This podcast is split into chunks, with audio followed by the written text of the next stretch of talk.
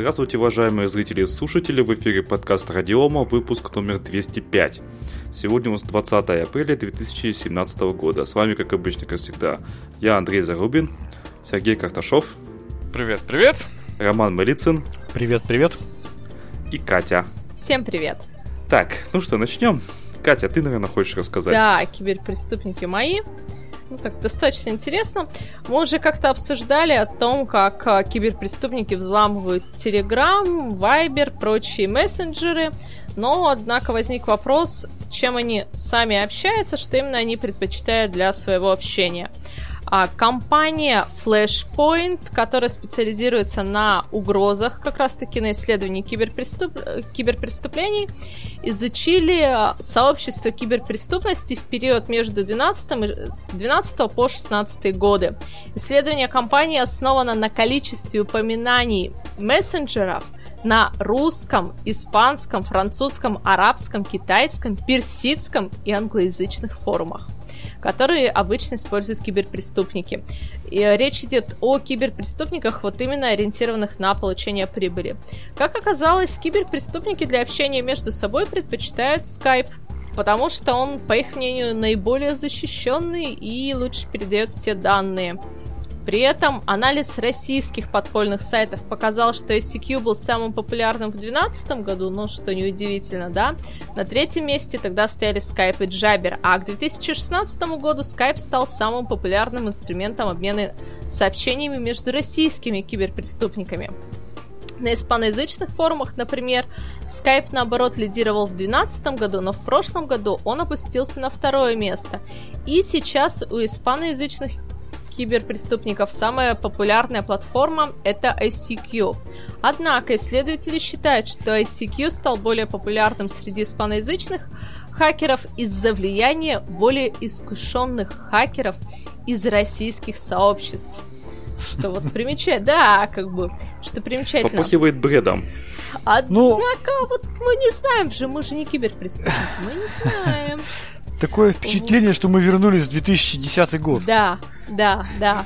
Вот, тем не менее, согласно Flashpoint, исследования показывают, что киберпреступники все больше заинтересованы в зашифрованных сообщениях, что, вероятно, связано с недавними откровениями о наблюдениях NCA, распространением защищенных приложений для чатов и влиянием более сложных э, систем. Вот. Но, тем не менее, в принципе, они подводят, а, то есть там я зависло? сбросила оригинал текста, Нет. они анализируют, э, чем пользуются в Китае киберпреступники. Вот, но у них, кстати, больше популярен все равно WeChat, но, тем не менее, Skype все равно суммарно по общим исследованиям на первом месте по, по популярности. Ну да, вон как нам пишет Юрий Кротов в чате, Microsoft передает Skype передает все Microsoft. Слушайте, вот. а может быть это из, э, по, из, как, по опросам тех киберпреступников, которых поймали? Ну, вообще, да, это потрясающе, потому что первое, мы понимаем, что э, сейчас э, Skype, все сообщения по Skype, они пересылаются через сервер Microsoft с точки зрения И любого... уже давно да, любого нормального, так скажем, э, специалиста по кибербезопасности а, нельзя ни в коем случае использовать для обмена информацией какие-то э, централизованные да, сервисы, которые всю информацию аккумулируют, допустим, на каком-то сервере в, в одной точке. То есть, ну, это просто бред с точки зрения, ну, элементарной там какой-то безопасности. ICQ тоже протокол. Я не, не припомню, чтобы там какое-то там э, серьезное шифрование использовалось или же какие-то методы защиты. Ну, такое да, да. ощущение, Особенно что... потрясло, российские хакеры используют ICQ. Российский сервис ICQ. Угу. Да. Ну, кто в причем, это поверит? Причем, да, мы понимаем, что есть достаточно защищенное нормальное решение. Тот же Telegram, тот же сигнал э, мессенджер там, да. Можно поднять свой Jabber сервер с шифрованием. Jabber сервер свой с шифрованием. Там есть этот плагин OTR. OTR плагин, который достаточно неплохо э, реализует шифрование. Действительно, даже на том же Android есть возможность э, поставить себе Jabber э, некий э, Jabber клиент, поставить, включить в нем OTR шифрование э, и э, дальше включить там э, передачу вот этого шифрования через Tor сервера, да, и у тебя будет прекрасно достаточно защищенный, такой колхозный, но защищенный э, мессенджер для обмена информацией. То есть это OTR шифрование и канал идет через Tor сервера. Ну, вполне, ну, неплохо получается. Может, это просто про тех кул-хакеров, которые обчитали журнал «Хакер»? Ну, да, Катя, пока тебя не было, мы здесь да. раскритиковали. До меня добрались до киберпреступники, просто извините, меня просто отпал интернет. Вот. Ну, на самом деле, да. очень сложно вообще понять и оценить, почему все-таки Skype попал. Ну, это как бы я считаю, что это какая-то не, дезинформация. Либо это вопрос качества исследований, да. Мы же не исключаем, что они могли исследовать те форумы, которые им были доступны, о которых они знали.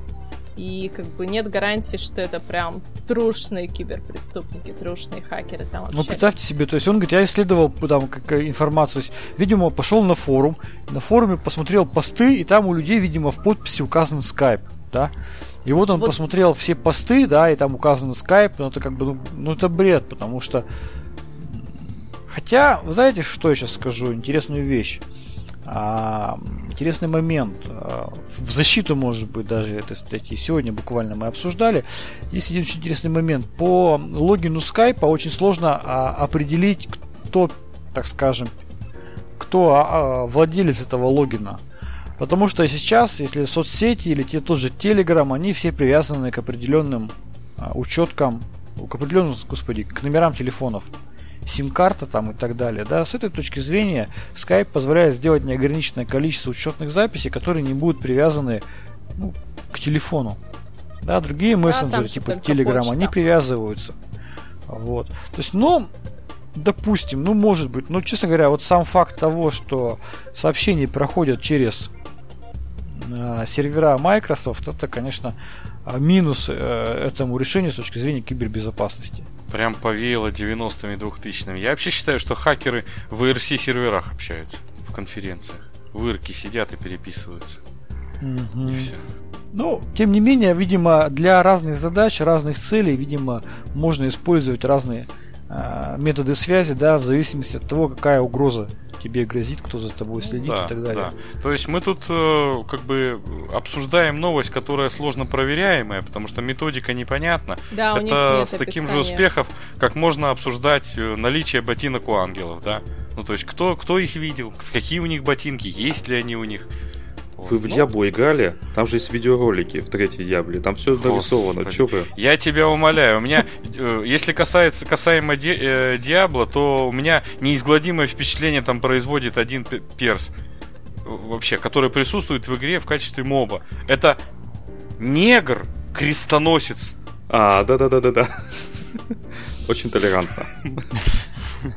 Я считаю, что он еще гей. Сразу в одном, да. Ладно, давайте мы плавно перейдем к интернету вещей на страже Каска. Расскажите кто-нибудь, что там у нас с касками? Ну, ну давайте я. Давай, давай, да. Что уж тут. А, значит, каска. А, ну, все мы знаем, что такое ОСАГО и что такое каска. Каска это дополнительное страхование за достаточно серьезные, более-менее серьезные деньги, которые покрывают ну, различные какие-то сферы. Там можно застраховать там много чего. Например, там я знаю, что можно застраховать там повреждение машины при покатушках на внедорожье. Такое тоже бывает. Но это стоит дорого. Поэтому э, есть товарищи из МТС и InTouch, они запустили умное страхование. Что имеется в виду? То есть, если вы ездите на машине мало, то вам может дать, дать скидочку. Э, скидочка максимально 25%. Что значит мало? Мало это... Так, так, так. Если...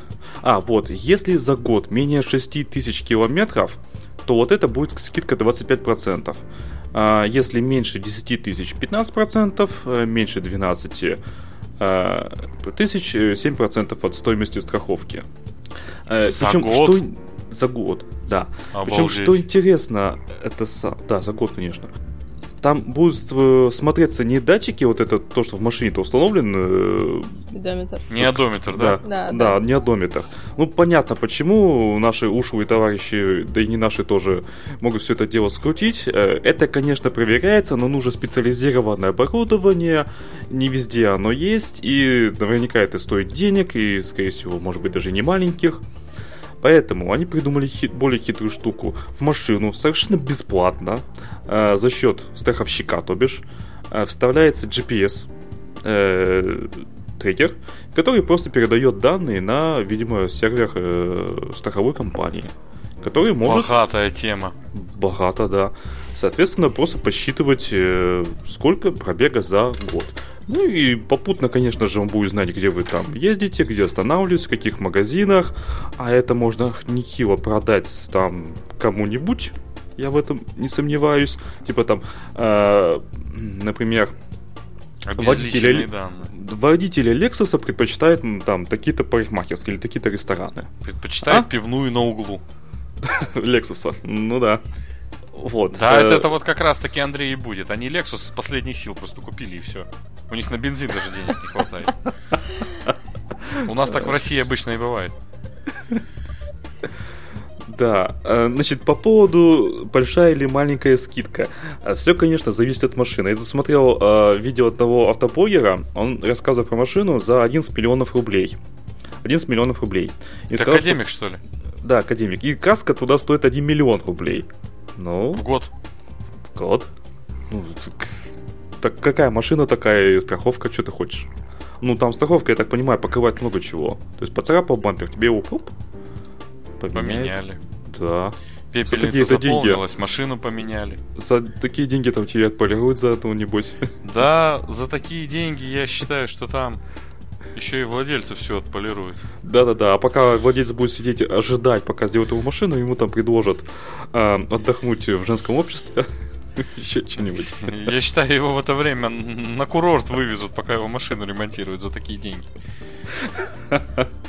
Ну да. Ну, в общем, идея, конечно, богатая. На самом деле, я думаю, что некоторые согласятся, кто-то не согласится из соображений того, что не захочет, чтобы там знали, куда кто ездит. Но с другой стороны, один из э, тех, кто это предлагает, это МТС. Это сотовый оператор. Он и так знает, где мы находимся. Ну какая разница? Или Google, э, э, Apple, они тоже все это знают, что, куда мы ездим. Но они же не передадут данные по километражу. То есть настолько. Согласен.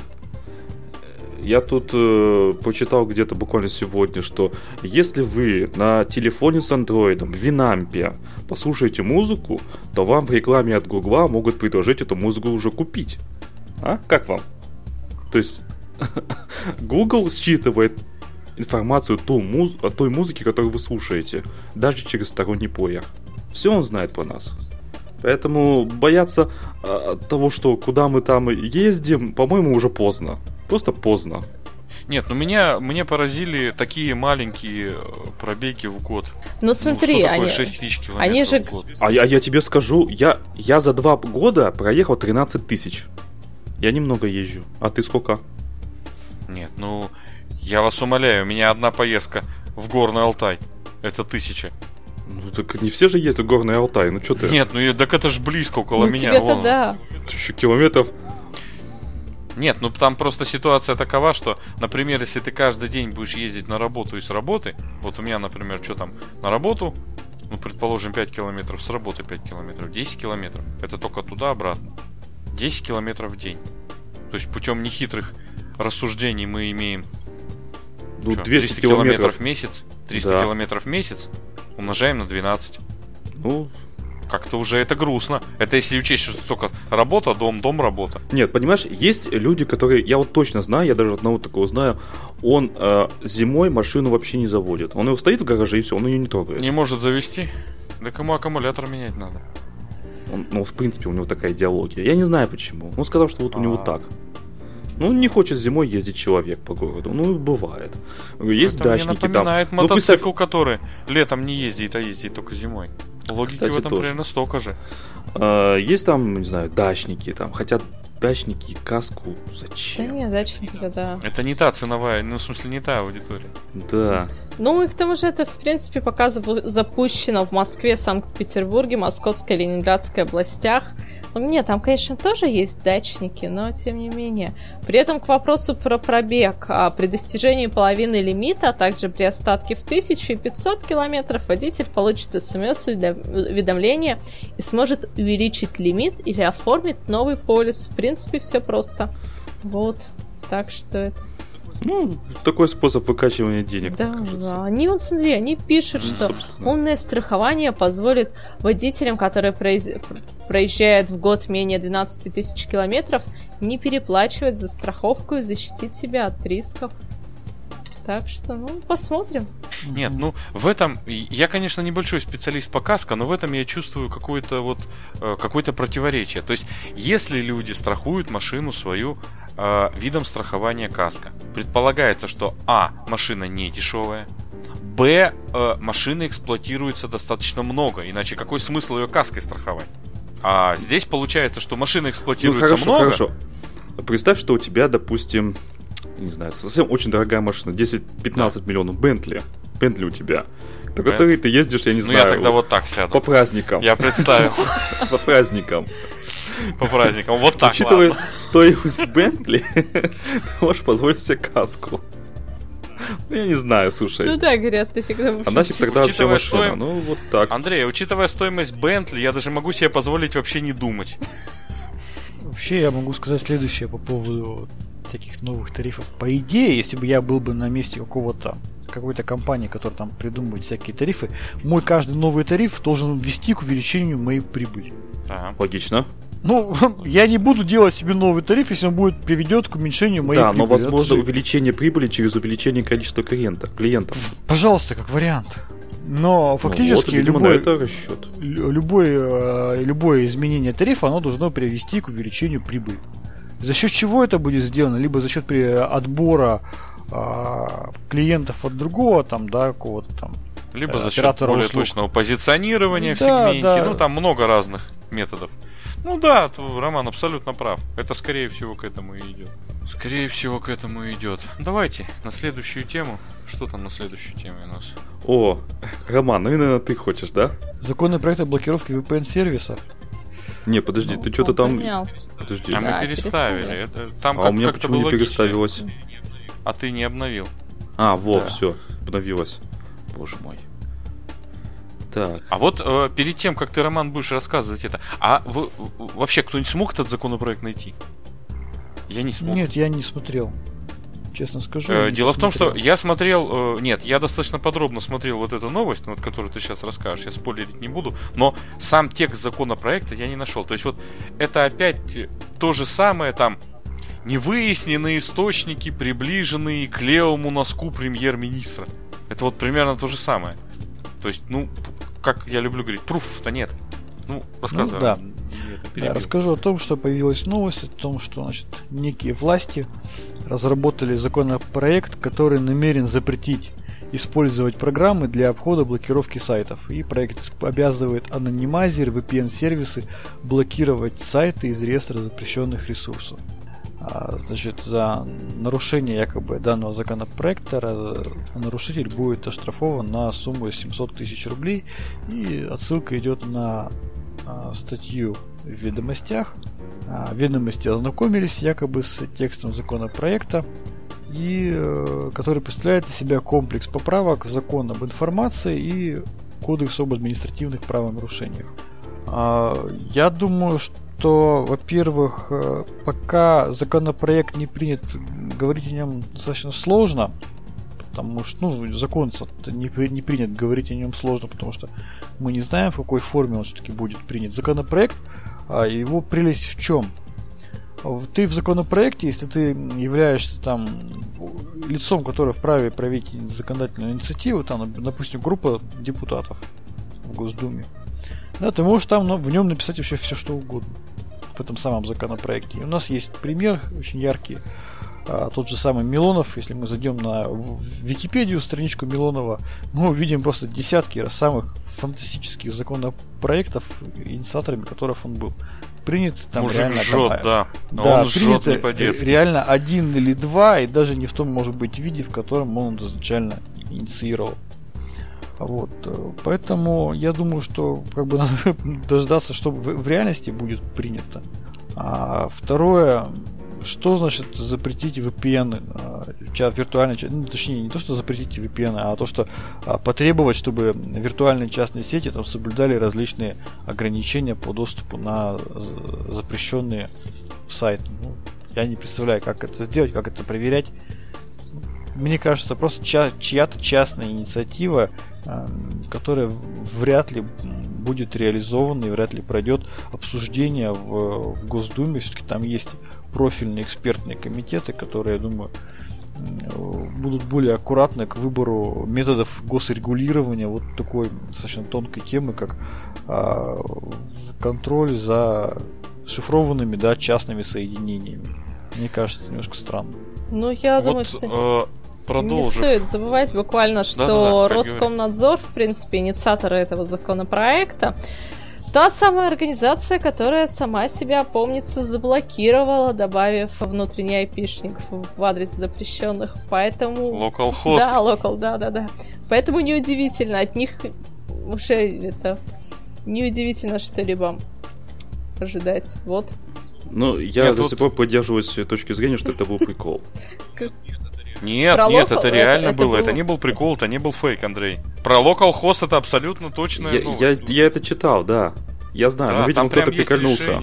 Ну, наверное, да. Нет, вот э, если немножко в бок отойти от То есть э, темы... Роскомнадзоре кто-то прикольнулся. Да, если немножко в бок отойти от этой темы, то, во-первых, вот э, общая тенденция так, таких законопроектов, э, как ни грустно это, выглядит следующим образом. Э, пишут, что там где-то какой-то законопроект, какой-то попался черновик, его прочитали, все повально охренели, и сейчас сидят охреневшие, не знают, что делать. Ну, это вот примерно так. То есть мы Потому сейчас что, ну, читаем, ну... извини, Сергей, мы сейчас читаем да. Интерпретацию законопроекта со слов журналиста ведомостей. Вот да, который, которого законопроекта, вообще говоря, в публичном доступе нет. Ну, я не могу так на 100% утверждать, я не нашел. Хотя черновики и, э, ну, что значит там, драфт-версии законопроектов, да, то мы можем на сайте Госдумы все же найти. Здесь его даже там нет. Его даже на сайте Роскомнадзора как бы, нет. Да, то есть что на самом деле тут как бы обсуждать и о чем говорить, но то есть э, передовое либеральное сообщество уже негодует по поводу кровавой гыбни. То есть еще даже обсуждать нечего. То есть что-то кто-то хочет запретить там. Иван Иванович какого-то Ивану Никифоровичу что-то сказал. То есть, и причем, что самое обидное, ну, как я говорю, вот мы уже, у нас пост-пост-пост индустриальное общество, да, там информационное. Самое это обидное, что достаточно авторитетные издания это все перепечатывают. Ну, то есть вот где-то какой-то есть фейк, потом это все накручивается, накручивается, накручивается. И сейчас уже всерьез обсуждают о том, что все пипец, всех заблокируют и так далее. То есть опять начинается виток истерии. Хотя еще, мне, еще да, никто ничего не видел. Поразило, что еще? Поразила сумма штрафа указана 700 тысяч рублей. Вот мне вот да. непонятно. У нас с одной стороны... Э, это административный штраф. А у нас Он за привязан к МРОТу должен быть. Да, за, за, за продажу, за кстати, да. За продажу персональных данных, вот тут недавно была новость, да, по-моему, МГТС было оштрафовано сколько? На 30 тысяч рублей, да? Да. Да, хотя такая чувствительная очень тема. А, так это и... юридическое лицо было оштрафовано. У них всегда да. штрафы раз в 10 больше, чем у Это максимальный, да, это максимальный вообще возможный штраф за там а, продажу там персональных данных 30 тысяч рублей. И всегда государство достаточно очень так аккуратно подходит к размерам а, штрафов административных, и действительно они привязаны к МРОТу, сколько там МРОТ, и вдруг неожиданно получается, что за доступ эм, из частной чьей-то VPN сети к какому-то там заблокированному Роскомнадзором сайту штраф 700 тысяч рублей, ну здорово. Ну, мне кажется, это очень попахивает каким-то фейком. А, судя по, даже по размеру такого штрафа. Слишком это большой штраф для административного правонарушения. Ну хорошо, допустим, они штрафуют российских там VPN-щиков, отлично. А иностранных что? Как обычно? Да этот э, закон, он... Фейк, скорее всего. Да, может быть не фейк, может быть это в каком-то ином виде написано. может например, например, скорее всего, ну, я вот так предполагаю, что весьма вероятно, что, например, госорганам э, запретят пользоваться какими-нибудь зарубежными VPN-сервисами. Вот, вот может Тоже быть что-то такое. Что-то такое, ну... За ну, это, конечно, надо штрафовать. За это не надо штрафовать, за это надо сразу наказывать, это не должно быть так использовано. Сажать? Ну, кстати, Ну, Вот либо штрафовать, либо сажать. По-моему, тут два варианта, нет? Ну что, можно еще сечь коленями на зернобобовые. Ну что прям там, я не знаю, ну, мне вот, вам кстати, рассказывают. на эту же тему А я думаю, в 21 У веке... Кати вон, во- у Кати вон, поди в голове, и так уже 200 вариантов возникло, что там с ними сделать можно. Ну вот смотрите, даже читая новость, да, мы говорим, вот здесь написано следующее. То есть э, э, собеседники э, ведомости говорят, что текст ра- законопроекта разрабатывали юристы Медиакоммуникационного союза. Да? Что МКС, Медиакоммуникационный союз, интересует антипиратский аспект этой инициативы о том, чтобы пользователи не смогли заходить на пиратские сайты с помощью анонима- анонимайзеров. При этом представитель МКС говорит, что Союз не имеет отношения к разработке данного законопроекта и говорят о том, что если мы поймем, что эта инициатива перспективна, тоже можем начать прорабатывать, но пока только оцениваем. То есть мне непонятно вообще. То есть Ну, ну законопроект Да от грязи вон завелся. глава никто не. Николай Никифоров говорит, понятно, что эта идея обсуждается долгие годы, ну, как раз таки про анонимайзеры. Но какие конкретно будут Мгм. предложены формулировки, пока преждевременно обсуждать. И по его словам, а, в ближайшее время будет инициировано обсуждение инициативы о том, что для программ анонимайзеров должна быть законодательно прописана обязанность подключения к единому реестру запрещенной информации, чтобы фильтровать ее в соответствии с законодательством. Но, тем не менее, то есть все уже растиражировали буквально сегодня вечером, что по словам главы Минкомсвязи Никифорова, пока что рано этот законопроект обсуждать. Да. ну, в общем-то, мы к этому и пришли Да. в обсуждениях здесь, в подкасте. Пока бояться нечего. Это Бояться хорошо. будем потом. Так она еще поди в топе Яндекс новостей. Ну-ка дайте я посмотрю. Нет, нет. Так, нет в топе война на Донбассе, захоронение Ленина. Так, Захарова отжигает. И свидетели Еговы запретили. Нет, про анонимайзеры нифига. Все хорошо. Все, все нормально. Все хорошо, Так. все тихо. Ну, я предлагаю к следующей теме хорошо. переходить. Да. Давайте, я Давайте. следующую тему расскажу. Мне она понятна очень хорошо. А, значит, э, компании Microsoft суд не разрешил отправлять приставов в российские компании, где количество купленных программ не соответствует числу сотрудников. В чем эта новость? О том, что суды российские отказали Microsoft в праве проверять компьютеры отечественных организаций только на том основании, что число сотрудников в них не соответствует количеству закупленного количеству закупленных лицензий на Windows и Microsoft Office по сути. Потому что отсутствие легального программного обеспечения не является доказательством использования пиратского. А суть в чем? В 2016 году американская корпорация Microsoft направила в российские суды несколько заявлений об обеспечении имущественных интересов. Суть заявления была в следующем. Они просили суд направить приставов-исполнителей для осмотра компьютеров в отечественной организации, где, по мнению Microsoft, использовалось контрафактное программное обеспечение. Твердых доказательств этого у корпорации не было, и их предлагалось добыть именно в ходе осмотра. По мнению экспертов Microsoft, количе- количество сотрудников организации, полученных из открытых данных, не соответствует расчетным потребностям в лицензионном программном обеспечении. А значит, по их мнению, используется нелицензионное, и, соответственно, они были готовы подавать иски и судиться. Слушай, у меня сразу вопрос. Они э, уборщиц тоже посчитали? Да, причем очень ситуация-то очень на самом деле интересная, потому что компания Microsoft а, пытается зайти в а, большое количество компаний, а, организаций, которые, в общем-то, обрабатывают государственную тайну. Самая большая это популярная тема это попасть на всякие оборонные заводы. По решению Так они суда. уж не смогут. А у них было очень много разных попыток попасть сюда, либо по решению суда через приставов, да, либо там, допустим, будет заявление от какого-нибудь там непонятного акти- активиста, и в полицию, и, в общем-то, с, с полицией попробовать зайти о том, что там используется пиратское программное обеспечение. Вот на каком основании там, да, какой-то оборонный завод не пустит там полицию, да? То есть, да, у них есть определенная проблема, да, с ограничением доступа полиции. Ну, даже госорган, в общем-то. И Microsoft различными путями пытается попасть. Причем есть даже очень интересный момент о том, что они говорят, а, вы знаете, да, даже если мы попадем туда, мы увидим, что там используется какое-то программное обеспечение, но экспертами в этой отрасли, чтобы понять, контрафактный там Windows или Office или не контрафактный, это смогут оценить только представители компании Microsoft.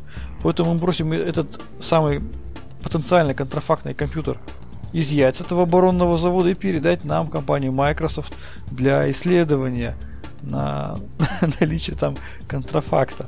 Слушайте, они же там совсем что ли охренели? Звучит это, конечно, просто потрясающе, да. Это и... дикость.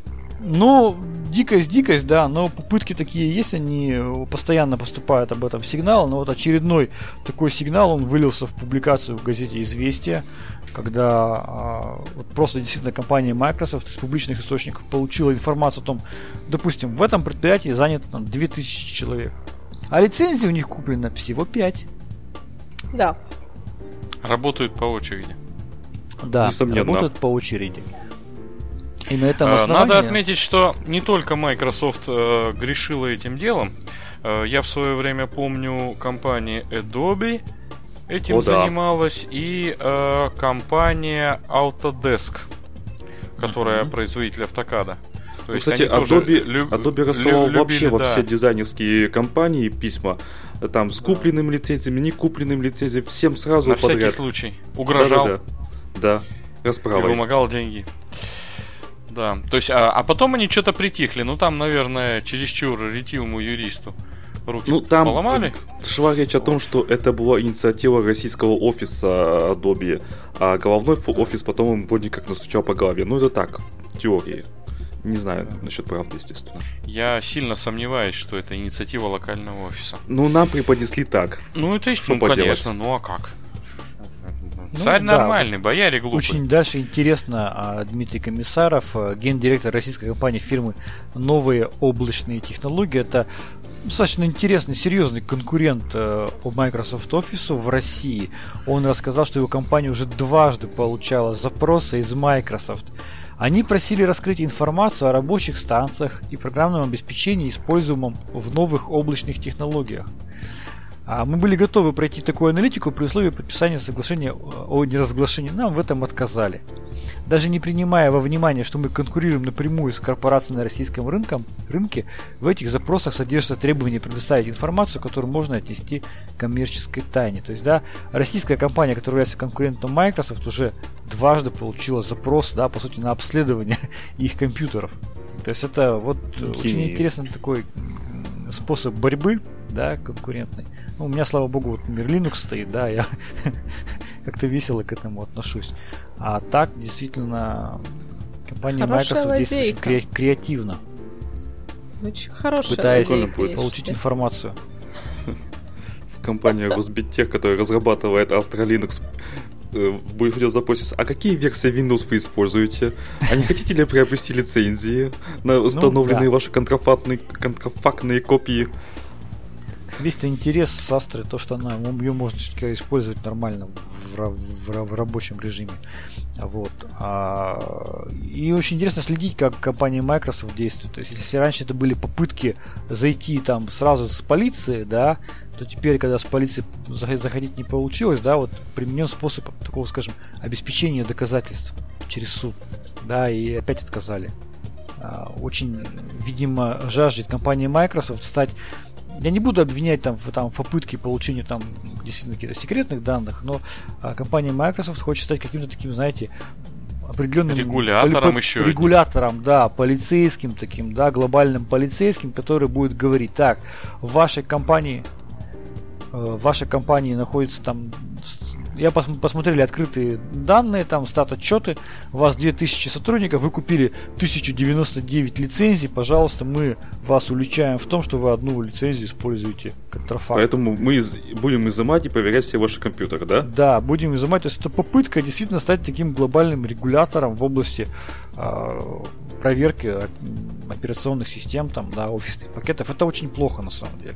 Это нехорошим попахивает.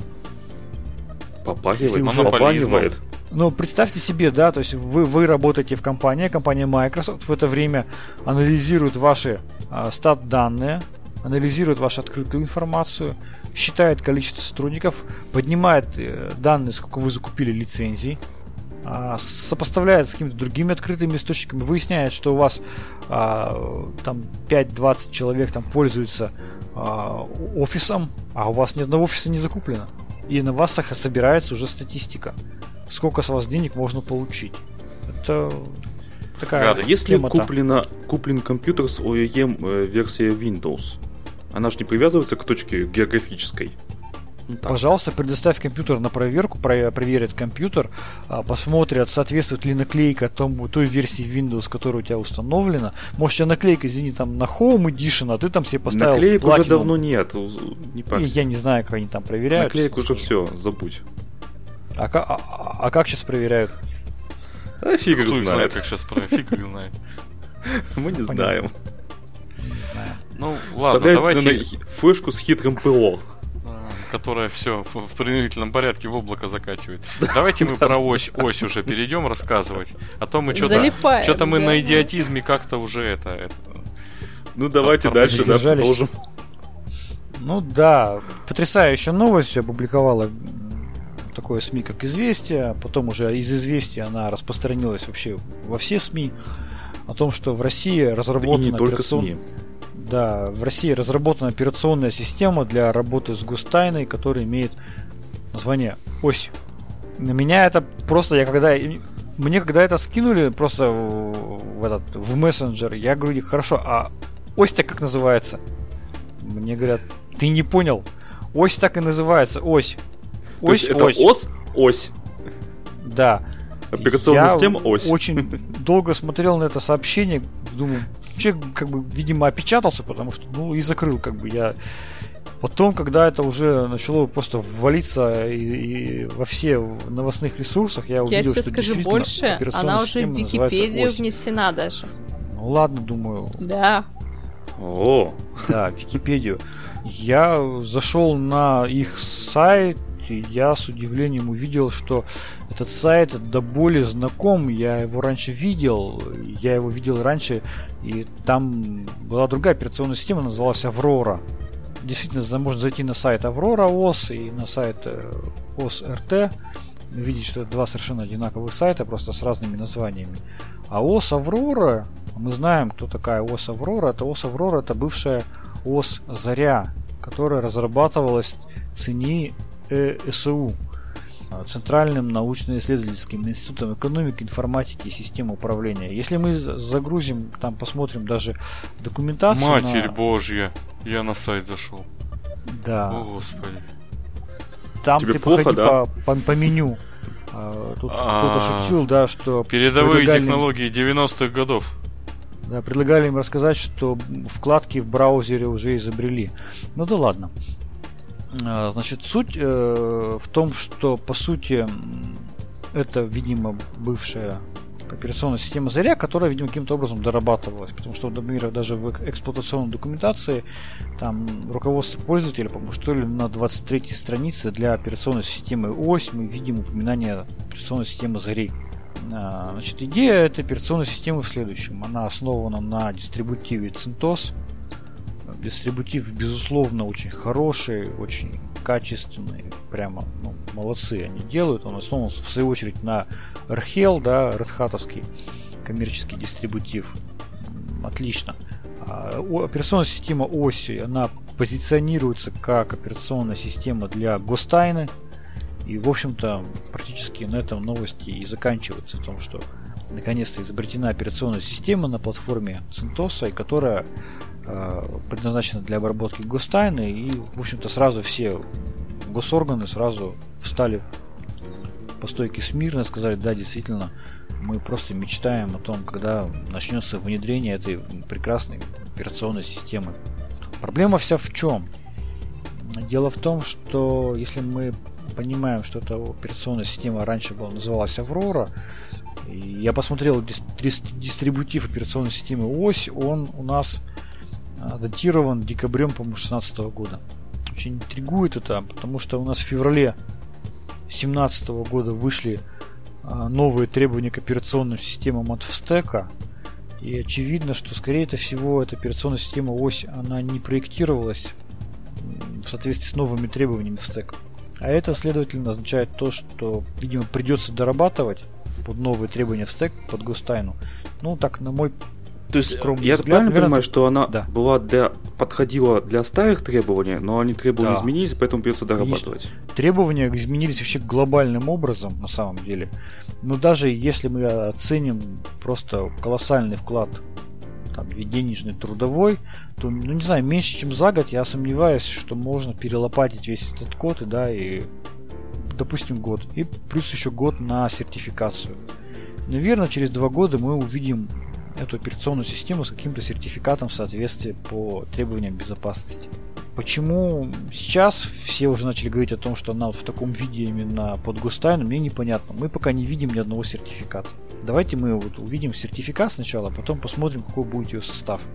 То, что сейчас в нее включено, очень интересно. Например, туда включено, включена Java. Подождите, у нас наши регуляторы, они не пропускают Java для операционных систем, где обрабатывается Густайм. Ну ладно, допустим. Там есть, например, виртуализация, LibVirt фреймворк да, для работы с виртуализацией, КВМ там есть. Но подождите, у нас еще в стеком не приняты профили защиты, а, по сути не приняты профили защиты для среды виртуализации и никто, ни, никто в стране не знает, как, по каким правилам в стек будет сертифицировать среду виртуализации. Просто их нет правил говорить о том, что именно вот это и в таком виде будет э, сертифицировано под Густайн, ну, мне кажется, несколько преждевременно. Поэтому, ну, интригует такое сильное, мощное заявление. А, значит, э, я заходил буквально вот недавно на их сайт сегодня, а, и там написано следующее, о том, что э, этого не было буквально на день пресс-релиза, теперь это появилось о том, что официальный релиз продуктов планируется на конец мая 2017 года. То есть оказывается, что еще мы даже окончательного релиза еще пока не, не сможем увидеть до конца мая 2017 года. С чем связано было вот такое откладывание, да, мне непонятно, потому что, как следовало из пресс-релизов, что, что, что все уже готово. Как говорится, бери и пользуйся. Но теперь появилась дописка о том, что все-таки релиз еще релиза нет. Получается даже новость о том, что каком-то э, релиз-кандидат, да, видимо, какая-то бета-версия вышла, и сразу все новости понесли информацию. Ну, сложно Слушайте, мне на самом деле на эту тему говорить, потому что мне непонятно. Очень много, вот очень много По поводу, непонятно. кстати, ее названия. Когда я это осознал, что это действительно название, я знаете, что вспомнил? Компанию Apple. Если зайти на их сайт, то среди айпадов есть такая штука, называется iPad. То есть просто mm-hmm. iPad. Никакая ни, ни цифры не стоит, ни Pro, ни дюймы. Просто iPad. iPad с ну... названием iPad. Может да. быть, что-то в этом духе, как бы. Да. Вот э, Катя подсказала, что в Википедии есть эта страница. Я ее, конечно, почитал. Страница в Википедии просто феерическая. Да, она считайте, что есть, что нет, толку ноль. Вот, то есть. Да. Ну там заявлена поддержка стороннего ПО, один из предприятия. Скажи-ка мне, Роман, Astra Linux заявил поддержку стороннего ПО в 1С предприятия? Слушай, 1С, она работает со всеми Linux сейчас. В принципе, вот 1С 8.3 она работает со всеми Linux вообще без разницы по большому счету. Здесь, что здесь неправильно счету, расставлены она... акценты. Это в 1С, э, в 1С предприятии встроена поддержка всех Linux. Да, да. А вот и сейчас еще появилась там информация о том, что в состав разрабатываемого комплекса входит два пакета программных продуктов. Ось. Офисная и ось серверная. Я, честно говоря, я не знаю, но вот а, а простите меня, но вот нейминг См... здесь, ну я не знаю, я бы что-то да бы другое бы ну... Так по-другому. Почему? Ну... Они же пошли. У них была заря, рассвет, аврора. Ну, следующий вариант это только закат. Решили уйти от этого названия. Нет, у меня логическая цепочка такая. Заря, рассвет, аврора. Следующее. Рубашка смирительная. Слушай, ну, честно говоря, давайте вот с технической точки зрения, даже если это рассматривать, Да, это решение. Ну, э, хорошо. Э, Центос. Центос прекрасный, но как они из него, из Центоса будут делать офисную, да? То есть они, получается, будут там что-то вырезать, там, не знаю. Ну, сложно сказать. Мне вот... У меня просто рой вопросов в голове. Просто рой которые, на которые они я, в принципе, на, не могу на ответить. название не смогли ответить. Да, они тоже не могут ответить, Роман. Не парься, ты тут не один. И с... самое то, что мне непонятно, я не смог понять, чем эта операционная система отличается от CentOS. Вот чем.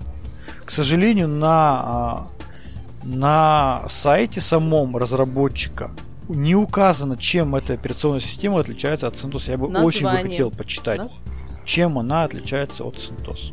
Чем? Это Вот, я вспомнил. интересно. Копирайты.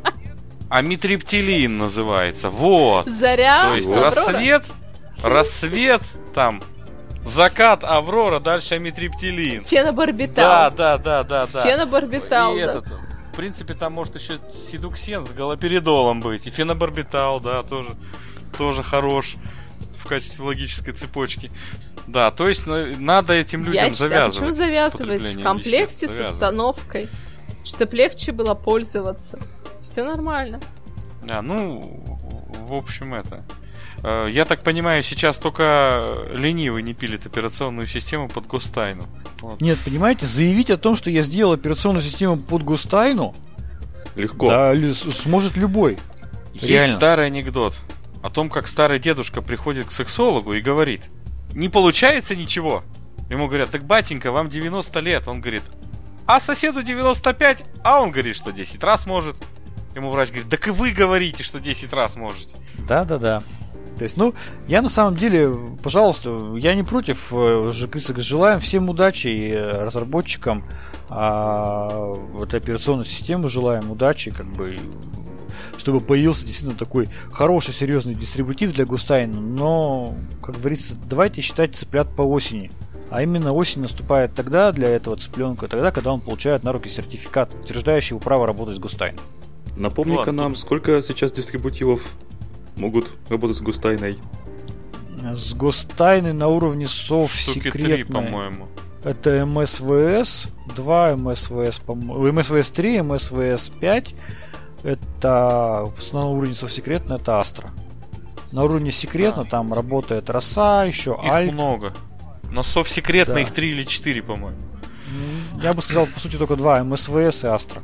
Ну, да, была Заря, была Заря, была Заря, она получала сертификат Министерства обороны, то есть она могла работать, обрабатывать информацию а, в рамках Министерства обороны, но там тоже были определенные ограничения, насколько я помню, по сертификату, потому что это решение оно делалось для вполне конкретной задачи, там, по-моему, обработка паспортных данных, то есть как, как просто серийное изделие, видимо, оно не могло использоваться.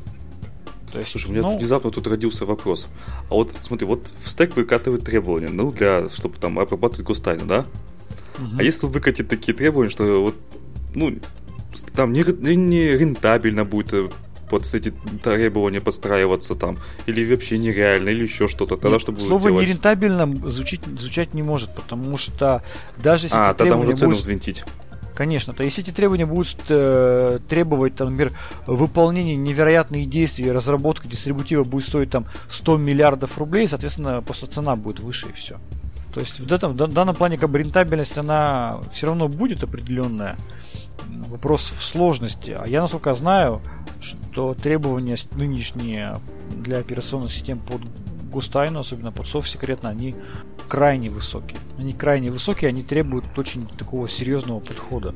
Поэтому я бы очень бы аккуратно отнесся к э, оценке заявления о том, что мы разработали систему, которая будет работать с Густайной.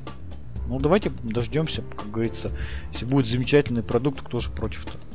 Говорится, Ну, удачи. давайте, мы здесь э, сильно уже все это обсудили, как бы то, что Да. по сути это обсуждать нечего. Ну, приблизительно как законопроект. То есть говорить-то, в общем-то, как бы не о чем. То есть что-то есть. Пока даже что-то- релиза нет. Да, Не то, что да, сертификата, э, даже, кажется, релиза нет. Чтобы у нас Посмотрим. выпуск э, был по длине, как наше любимое золотое время, чуть больше полчаса. Э, расскажи уже дальше про сертификат Да. соответствия, раз уж мы такую тему затронули, и вообще про Да. виртуализацию. Вообще, с виртуализацией тема очень интересная. Что такое виртуализация? А виртуализация, с одной стороны, это жутко удобная вещь. Виртуализация решила множество проблем да, для системных администраторов, для вообще всех. То есть теперь для того, чтобы починить э, компьютер, который почему-то там сломался после действий пользователя, это вообще не проблема. А если пользователь работает удаленно, да, через терминал и с виртуальной машиной. Просто ее, э, так скажем, удаляем, да, и раскатываем новую снапшот. Идеально. Красиво, удобно, быстро. А, тестирование программного обеспечения, там, если мы используем там тот же Docker, там, да, или еще другие системы виртуализации, стало еще много быстрее. Можно просто, ну, прекрасно. Мы получили утилизацию серверных мощностей, то есть мы можем сервер использовать там, ну, практически на 100%, то есть там загнав туда кучу виртуальных машин, которые обрабатывают разные совершенно задачи. Вместе с этим удобством мы получили одну большую проблему. Мы получили а решив одни проблемы, мы получили другие. Оказывается, среда виртуализации, пока вот мы, весь мир там разрабатывал и старался сделать следующие вещи. Что, что у нас вот в виртуализации главное? Это скорость работы, да, это э, надежность, устойчивость, допустим, да, и, ну, какие еще требования можем? Ну, быстрота развертывания. Ну Оказалось, и невозможность выйти из среды виртуализации. А вот ты правильно говоришь, да, что по идее, если мы возьмем ГОСТ по виртуализации в Российской Федерации, есть ГОСТ по защите среды виртуализации. Под виртуализацией понимается технология изоляции. Технология изоляции, которая так или иным образом, ну, видимо, защищает там, да, хостовую машину от э, виртуальной какой-то среды. И вот появилось еще много угроз, которые э, создают проблемы для виртуальной среды. Ну, например, а, теперь а, можно, например, случайно переключить секретную виртуальную машину а, в подсеть к несекретным виртуальным машинам. Можно случайно мигрировать виртуальную машину разработчика на хранилище бухгалтерии и так далее. То есть появились, появилось очень много проблем. Оказалось, что теперь можно совершить преступление – и очень классно скрыть, скрыть следы этого преступления за счет того, что мы а, откатимся в виртуальной машине да, до предыдущего снапшота. Э, затрем все следы преступления. Оказалось, что теперь можно совершенно злоумышленника, если он получил хотя бы минимальный контроль или, или права администратора виртуальной инфраструктуры, а, можно удалить чью-то виртуальную машину со всеми следами его работы. То есть проблем оказалось очень много. На сегодняшний момент э, наш регулятор в стек, он приводит порядка 27 угроз, которые могут быть актуальны для виртуальной среды. Например, угроза несанкционированного доступа к гипервизору из виртуальной машины или физической сети. Угроза несанкционированного доступа к защищаемым виртуальным машинам со стороны других виртуальных машин и так далее. Оказалось, что изоляция, она не совсем полная изоляция, потому что выйти за пределы виртуальной машины существует там десятки способов. И стала задача, а каким образом вообще защититься. А, стали разрабатывать разные варианты защиты. Сейчас на рынке есть эм, такие решения, как VGate от компании Код Безопасности, есть а, а, решение High Trust, которые там работают на VMware, там, да, и пытаются как-то разграничить доступ. И вот э, государство озадачилось этой проблемой и сказал, давайте-ка мы тоже попробуем выставить свои требования и каким-то образом подтвердить э, защищенность среды виртуализации вот, по российским требованиям. Как я уже говорил раньше, в стек готовится выпустить такие требования по защите среды виртуализации. Наверное, может быть, надеюсь, к лету они будут опубликованы. А ФСБ уже приняло свои а, временные правила, требования по защите среды виртуализации. И самым первым продуктом, который прошел проверку этим требованиям, это продукт ПК View, который мы, кстати, анонсировали впервые в нашем подкасте. А теперь э, этот продукт ПК View производства компании Росбитех имеет сертификат ФСБ, который позволяет обрабатывать в виртуальной среде государственную тайну до уровня совсекретно. На самом деле, для тех, кто имел вообще опыт работы с машинками под густайну, это на самом деле ну, прорыв. Потому что раньше мы все прекрасно понимаем, что такое машина под густайну. Это отдельно стоящее рабочее место, где можно обрабатывать гостайну. Все, там ничего практически нельзя запускать, там И без нельзя доступа в интернет, конечно же. Без доступа в интернет, Какой да. ну, интернет? Ты что, Андрей? Там без доступа в комнату, где она находится. Да, да. Мы прекрасно понимаем, что развитие технологий, оно требует э, того, чтобы и была возможность обрабатывать гостайну на более сложных каких-то инфраструктурных вещах. Да, Вот почему самая можем- основная проблема компьютера с гостайной, знаете какая? Если что-нибудь в этом компьютере, не дай бог, сгорит. То есть вы себе представляете, когда Это в этом переат- компьютере, переаттестация объекта. в этом компьютере каждый, каждый компонент, он э, на него проведена специальная проверка. Выход из строя планки памяти это Подожди, какая планка катастрофа. памяти? Мышка. Замена Да. мышки ведет Замена к мышки, переаттестации замена объекта. клавиатуры ведет к переаттестации. А если сделать аттестацию одновременно, ну, двух комплектов одинакового оборудования? Так и делают. Ати- ати- Аттестуется, аттестуется все- в целом проект, рабочее место. Туда входит, например, расстояние до других компьютеров. а, Да. там электромагнитное излучение, все прочее, прочее, прочее. Так вот, э, появление возможности работать в виртуальной среде, так скажем, на каком-то сети, запущен сервер, да, и он аттестован. И с этого сервера идут терминальные подключения. И это очень здорово на самом деле, потому что можно сделать, опять же, два сервера, это будет больше устойчивость, ну, достаточно нормально, хорошее решение. А В чем идея этого ПК-View, я о нем рассказывал в одном из подкастов, это а, обеспечение изоляции всех виртуальных машин, создание изолированных подсетей и контроль доступа к этим виртуальным машинам в согласно меткам безопасности, такие называемые иер- иерархические метод- метки безопасности. А, Мы можем быть уверены в том, что если мы в этой машине виртуально обрабатываем информацию совсекретно, она не сможет э, общаться с машинкой, которая обрабатывает информацию там не секретно. Даже при взаимодействии, сознательном взаимодействии всех участников, того, кто сидит в этой виртуальной машине, того, кто сидит там в несекретной виртуальной машине. Таким образом, реализован э, принцип принудительного разграничения доступа. Фактически сейчас это первая среда виртуализации в России, которая реализовала прозрачное по всем, так скажем, компонентам вот этот механизм принудительного разграничения доступа. Идея в чем? Если мы э, имеем даже доступ к этой виртуальной машине, мы имеем право ее создавать, ее уничтожать, мы не сможем дать ей право обмениваться с, с секретными виртуальными машинами информацией. Эта тема на самом деле, да, она достаточно сложная, но по факту это большой прорыв в Российской Федерации, потому что это первое решение, которое получило такой уровень сертификации. Ну, кто-то может сказать, да подумаешь, там, да, другие бы компании тоже смогли. Ну вот хороший пример, компания Citrix в феврале, по-моему, этого года, она тоже пыталась пройти а, сертификацию по требованиям на среду виртуализации. Они, в общем-то, исходные коды открыты. Они смогли получить сертификат только на обработку, по-моему, конфиденциальной информации. Честно говоря, не знаю, по каким требованиям они проходили сертификацию, но под Гостайн они не смогли. Хотя компания Citrix, в общем-то, компания очень серьезная. Где-то уже применяется, Роман? Сейчас э, я так понимаю, что вот сертификат он получен буквально вот, э, в начале апреля.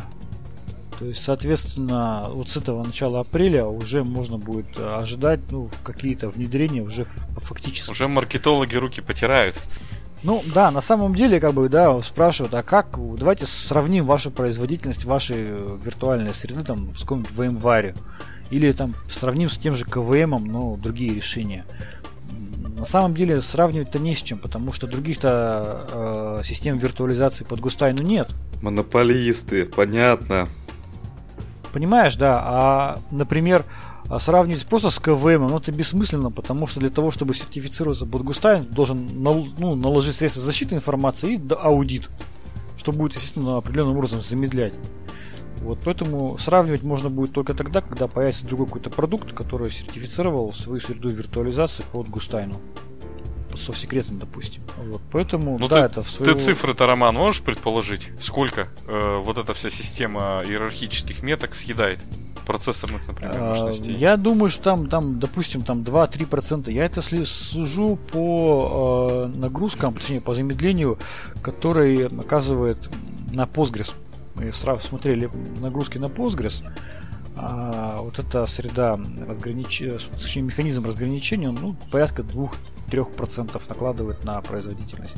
Ну, это очень а... небольшие накладные расходы. Дело того, даже, вещи. понимаешь, основную нагрузку даже дает не защита.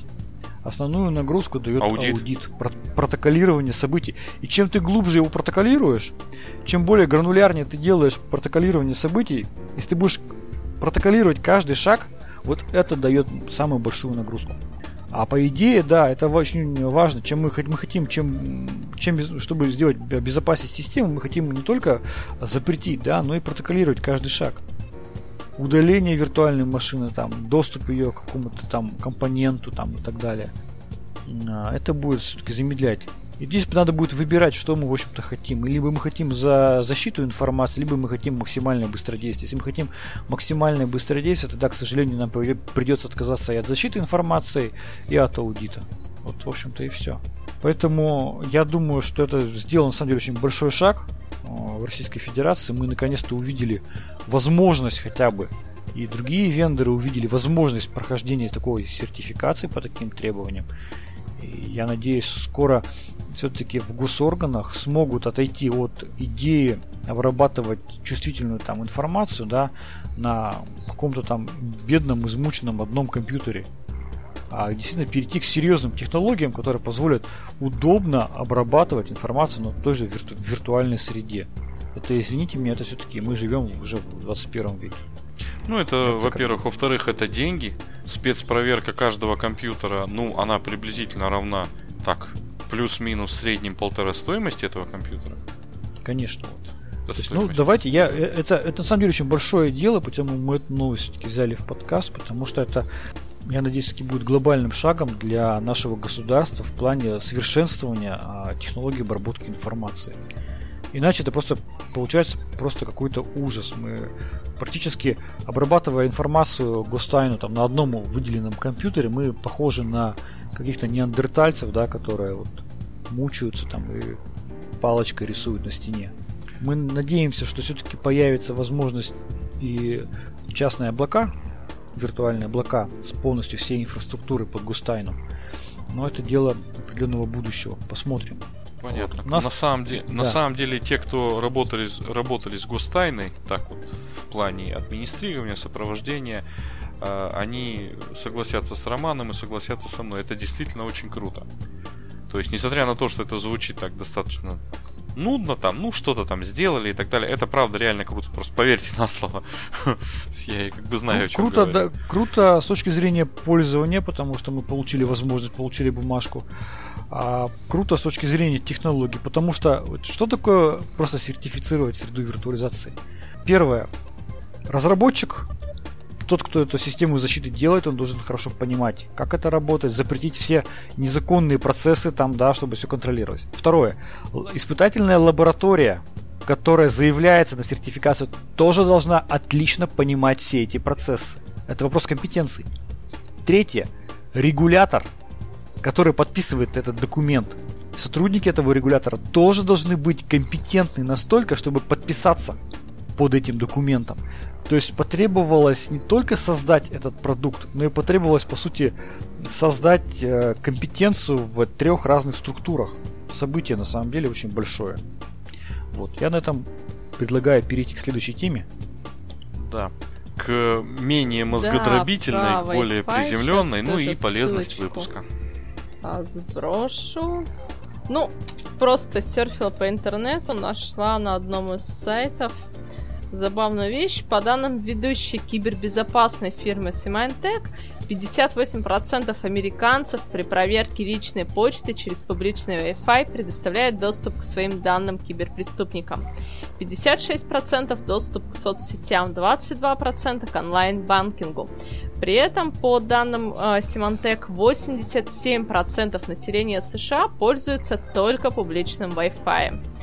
Вот, посчитала достаточно забавная, интересная новость. В общем, а, компания разработала вот это вот Symantec. Они совместно с компанией как раз-таки The Best VPN, которые предостав... ну, то есть выступают за пользование VPN доступами везде и всюду, Они разработали советы о том, как обезопасить себя при использовании публичного Wi-Fi.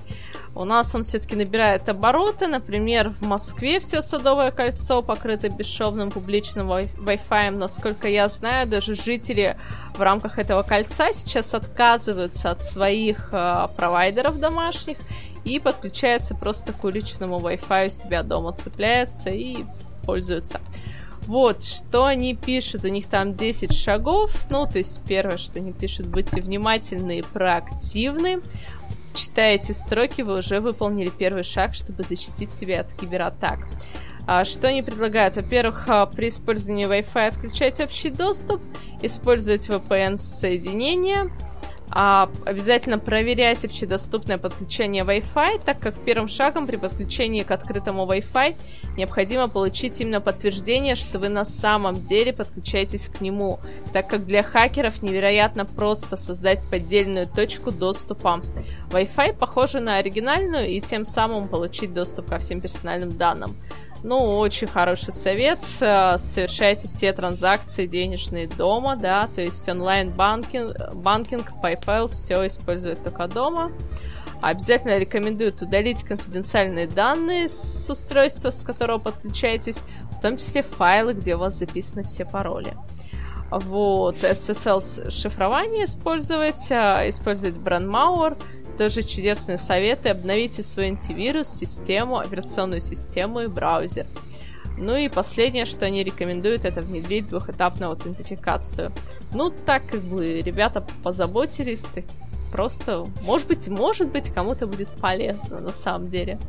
Я вообще Wi-Fi не а пользуюсь. среди нас присутствующих кто не пользуется публичными Wi-Fi?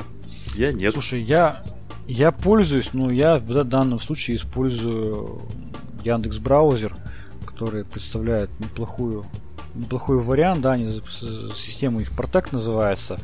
Это шифрование, то есть данные в интернет отправляются через специальный канал с шифрованием, через шифрующий сервер Яндекса.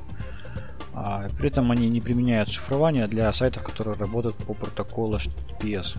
Вот. Но в целом, как бы, вот решение Яндекса, ну, оно хоть как, как, каким-то образом, ну, для меня вот подходит, потому что ну, нормально. Мне нравится, я одобрям. Я меньше боюсь Яндекса, чем публичных точек. Поэтому я согласен использовать эту технологию. Да, вот тоже нам в чате подказ, подсказывают Яндекс браузер. Поэтому ну, это на самом деле неплохой выход, потому что а, он это, делает автоматически, он ты можешь об этом даже и забыть, но Яндекс браузер, в общем-то, тебя подстрахует. Я думаю, что наверняка есть какие-то другие браузеры, какие-то другие технологии. В которые... встроенный VPN. В опере, да, там есть, там есть турбо, да, какой еще режим турбо, по-моему, да, в опере, ну, который был изначально сделан сжимает, для. Сжимает трафик. А оно сжимать-то и сжимает, но, по-моему, оно дополнительно гонит через э, трафик ну, через. Ну да, естественно, то есть сжимается на стороне серверов оперы и пересылается уже сжатый трафик на, на клиентскую сторону, и там уже разжимается. То есть, естественно, да, режим, как... режим турбо и э, Google переводчик сделали для э, доступа к заблокированным сайтам больше, чем все анонимайзеры мира вместе взятые. Ну да, то есть я, я, да, вот за, за Яндекс браузер с точки зрения защиты вот в публичных сетях. У меня поэтому именно на смартфоне я пользуюсь именно Яндекс браузером в первую очередь, потому что я могу не, забыть, не заморачиваться за то, что вот я через какую-то публичную точку зашел. Реально, если мы заходим на какую-то там большую ком- организацию, там какой-нибудь а- аэропорт большой, там, да, или что-то вот такое вот глобальное, где тысячи людей, то мы увидим там просто кучу всяких непонятных открытых Wi-Fi точек. Угу. Кто их открыл, для чего их открыл, причем там даже названия-то похожие. Это все злые хакеры. Злые хакеры. Ну вот, да, например, что, э, по поводу просто... названий, по поводу названий, вот э, Катя совершенно правильно сказала. Есть, допустим, э, такой оператор, который из трех букв. Вот, не то, что вы подумали, а слово дом. Вот. Э, у него все публичные Wi-Fi точки, собственно, ну как, Wi-Fi дом.ру. Ну, то есть у них э, S-SID один и тот же, а, угу. соответственно, уникальный идентификатор, там MAC-адрес оборудования и так далее, он у них разный. Поэтому, собственно, идя по улице, ты можешь периодически подключаться там Дом.ру, Дом.ру, Дом.ру, и вроде как тоже Дом.ру. да, то есть Всё ничего же не мешает нам, да, и все Дом.ру, ничего же нам не мешает э, создать свою точку с именем Дом.ру, правильно? Ничего не мешает. Вот, поэтому, Ну, поэтому да. Сейчас, надо короче понимать. говоря, внимательность и внимательность, еще раз, вот, вот Катя правильно сказала, первое требование это внимательность, потому что, а, к сожалению, сейчас просто расслабляться-то вообще нельзя в интернете, просто нельзя расслабляться. Вот сегодня мне рассказали совершенно очевидную, простую вещь, как обманывают людей вот эти фишинговые сайты. А, Очень долго, много и долго били пользователи гол- головой об стол и говорили, вот смотри, смотри, ищи значок, а, замочек, чтобы был зеленый. Значит, твое соединение зашифровано. Если замочек не зеленый, значит, скорее всего, сайт поддельный. Если ты зашел на сайт, который там, какой там, условно, там Mail.ru, там, да, и ты видишь, что замочек не зеленый, значит, тебя привели на какой-то фишинговый сайт. И пользователи это запомнили. А теперь у нас что появилось, Сергей? Возможность быстро получить бесплатный сертификат Let's Encrypt. Да, да, да. И теперь можно параллельно на с этим, то есть быстро. там, как это самое, как э, и контрольный в голову, появилась возможность создавать в национальных раскладках имена доменов. Да, да, и теперь пользователи бьют в голову и говорят, «Вот- вот сейчас даже если вы видите зеленый замочек, о том, что там подтверждено сертификатом SSL, там все, вы не верите этому, вы все равно перепроверяете. И бедные пользователи уже не знают, Как куда жить. Что их- Нет, слушай, Это мне вспоминается, это мне вспоминается старый анекдот. Что делать, когда вы видите зеленого человечка? Вот вы как думаете, что нужно делать? не знаю. Переходить дорогу. Ну вот, да. я сначала хотел сказать отгорються, пос- посмотреть налево-направо. Поэтому на самом деле все больше и больше совершенствуются механизмы там фишинга, обмана и так далее. Я вот скажу честно, я публичными Wi-Fi, Wi-Fi сетями за редким-редким исключением, когда уж прям вообще край, край, я стараюсь вообще не пользоваться. Потому что, ну, как бы, я не настолько беден, чтобы, как бы, не иметь, допустим, мобильного трафика, да. Но все-таки у меня доверие к оператору связи больше, чем к некой Wi-Fi сети, которую там Вася Пупкин включил. То есть не настолько это и дорого, а в конце концов безопасность как бы.